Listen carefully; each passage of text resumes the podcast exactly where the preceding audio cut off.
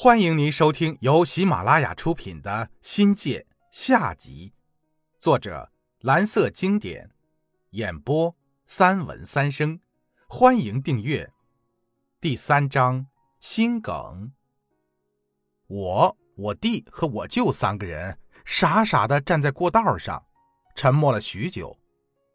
老舅先发话了，要我们商量着下一步该怎么办。我深深的叹了一口气，凝视着漆黑的夜幕。重症室在平房的第三间，门上蓝色的油漆掉的差不多了。长长的走道上，光秃秃的放着两张破烂的长条形靠背椅。显然，县医院的条件很简陋。我扶着老舅坐下，望着小弟，想听听他的高见。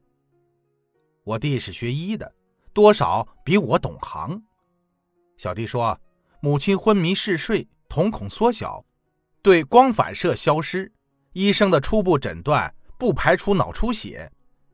老舅说，他也问过医生，按医生的推论，这种病之前有很明显的症状，比如剧烈的头痛、头晕、呕吐、视力改变，或者是镜像强直、意识障碍等。可母亲好好的，边打毛衣边看着电视，还不忘跟老舅唠嗑，没见有异常反应呀？怎么一患病就成这样了？母亲是不是看电视太晚、太久、太累了，起坐用力时造成血压升高，引发血管破裂呢？这些都不重要了。现在的问题是，县医院没辙了，必须转到市级医院。做进一步的检查才能进行治疗，那就转吧。我态度很坚决。可问题是，根据小弟的说法，母亲现在很可能是自发性脑室内出血，准确的说呢，就是非外伤性因素所导致的颅内血管破裂。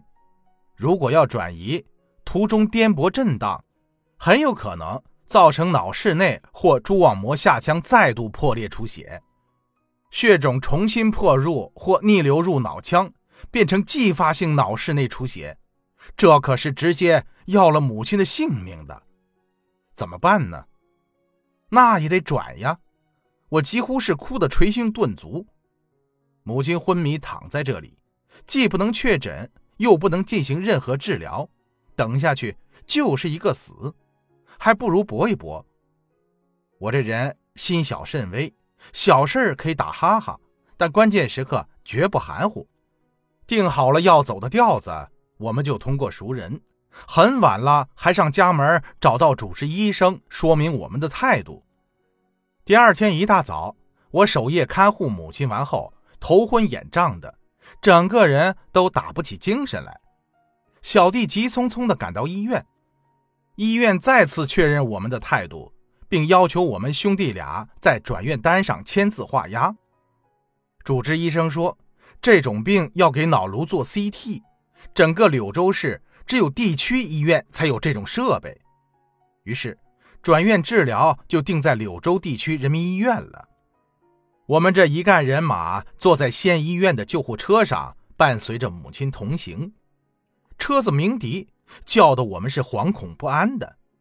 那延绵不断的喔喔声，如同患者痛苦时发出的哎呦哎呦的呻吟，让人揪心。医生护士倒是很镇静，查看呼吸、心跳、掉滴。而我们在母亲的生死关头，紧张、恐惧在所难免，想尽量保持镇静是很难的。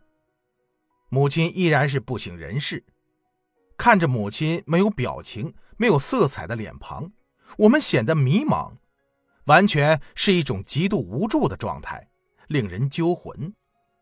救护车不断穿梭在车辆间，车子不必分秒必争，不需风驰电掣般的疾驶狂奔，但要求平稳。每一次摇晃弹跳，母亲存活的概率就跟着减低。偏偏柳城的公路坑坑洼洼，车子抖一抖。我们的心跳就加速，血压呼的一下往上窜，这种剧烈的颠簸让人怕的都要哭出声来了。救护车在我们忐忑不安的情绪中，终于停了下来。因为是县级上上一级转院，加上是高危病人，车一到，地区医院早就做好了接收准备。母亲的住院没被耽搁，算是不幸中的万幸了。把母亲安顿好，交钱办完入住手续，医院就开始给母亲进行了全面的检查。好在母亲在途中没有出现意外伤害，要等着做头颅 CT 才会知道颅腔状态。我们呢，尽量往好的方面想，希望县医院的医术有限，没准是误诊。母亲六十岁都不到，一生中还从未住过院，千万得的不是那种要命的脑出血。第二天是最关键的日子，医师说。做 CT 有可能造成颅腔细血管破损，产生继发性脑出血。母亲生命微弱的，哪怕一点光波都有可能夺取她的性命。我们又得在病危单上签字了，真是虐心呀！此时已经顾不得那么多了，横下心，只要能救活母亲，叫我去杀人我都敢。说实话。